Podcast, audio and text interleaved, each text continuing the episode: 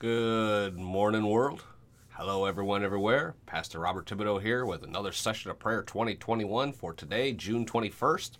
The scripture reading for today is from Micah chapter 7, verse 14. Shepherd your people with your staff, the flock of your inheritance, which lives by itself in a forest and fertile pasture lands. Let them feed in Bashan and Gilead as in days long ago. Let's go to the Lord with a word of prayer. Heavenly Father, in Jesus' name, we thank you for the privilege of being in the body of Christ. We thank you for the privilege of being able to pray to the Most High God in the name of Jesus, knowing that our prayers are heard. And if we know that our prayers are heard, then we know and can rest assuredly that we receive the petitions that we desire of thee.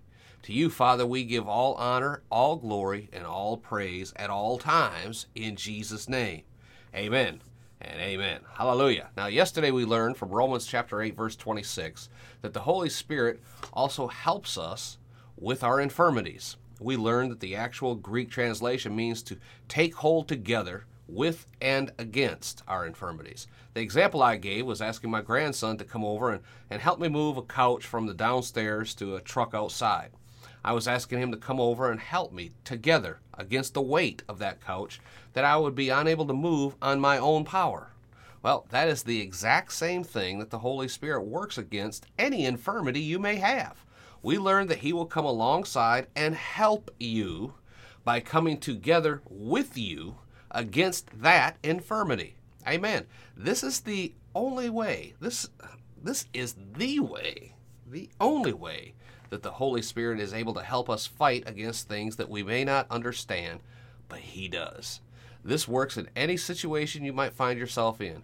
And I guarantee the devil has never come up against something God did not see coming. He may have allowed whatever to happen, but there is always a reason behind it. We may not ever know the reason. He is he's God, right? He knows what has to happen in order to get us to a position where he wants us to be. We may like the reason, we may not like the reason, but in the end, what the devil meant for harm against us, God can turn to good. Amen. Don't shoot don't shout me down when I'm preaching good. Many times though, the Holy Spirit cannot do anything to help us. What? Whoa, wait. The Holy Spirit can't do anything to help us. Yeah, there are many times in our life the Holy Spirit cannot do anything to help us. Why? Because we don't take hold together with Him to take action. We think we can handle it on our own. And be honest, be honest here now. Think about the last time you took some type of action, financial investments, relationships, job offers, whatever. Think about the last time you took action but failed to get godly counsel. Qualified counsel. Okay, let's let's leave God out of this in this example. Last time you took action on your own without getting qualified counsel advice. I'm talking about, you know, you're to invest uh, say $100,000 from your IRA into another investment. You've seen this ad on Facebook and thought, oh, wow, that looks cool. And all these people are doing it, making money. That looks good. Oh, yeah, I'll, I'll take this money and just plop it over there. But then you think, you know, before I do something like that, I need to talk to somebody about this. Well, you're in the right direction.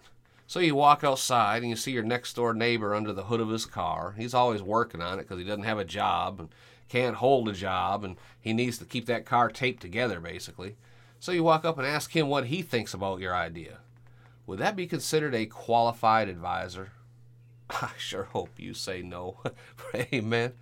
But if you need financial advice, you need to go to someone who knows about financial investments, right? Well, it's the same thing here. You need to take any issue you have to the Holy Spirit.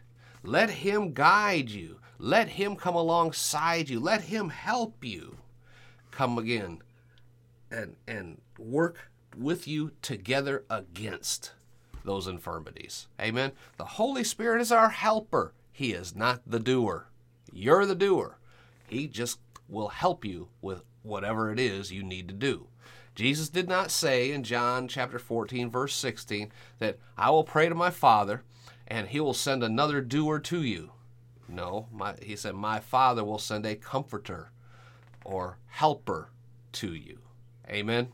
All right, I want to pray with you right now that you'll start taking these things to the Holy Spirit. Ask Him for wisdom and advice. Ask Him for a godly counsel.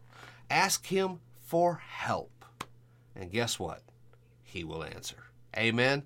Let's pray. Father, in the name of Jesus. Oh, Father, my prayer this day for people listening to me everywhere grasp the concept being taught that they need to seek godly counsel by the Holy Spirit, who will always guide them in the truth. For thy word is truth, so they, the Holy Spirit will always be guiding them to your word. Your word is truth. Your word works every time. Your word is a light unto our path. And Father, we thank you for the privilege of being in the body of Christ through Christ Jesus our Lord and Savior, that we can come to your throne room any day, any time, and present our petitions before you, and then receive help from the Holy Spirit to walk the path you want us to walk, to accomplish the prayers and our mission in life that you will for us to do. And you, Father, we give honor, glory, and praise in the name of Jesus. Amen and amen. Glory to God. Well, do me a favor, leave a comment or rating down below. Share this out on social media far and wide. Be sure to jump over on podcastforchrist.com. Uh, if you're looking at information for starting a, uh, your own Christian podcast, we can help you out right there. Amen. Till next time, this Pastor Bob remind you again, 1 Thessalonians chapter 5, verse 17, the Living Bible, to always keep on praying. Be blessed, folks. Talk tomorrow.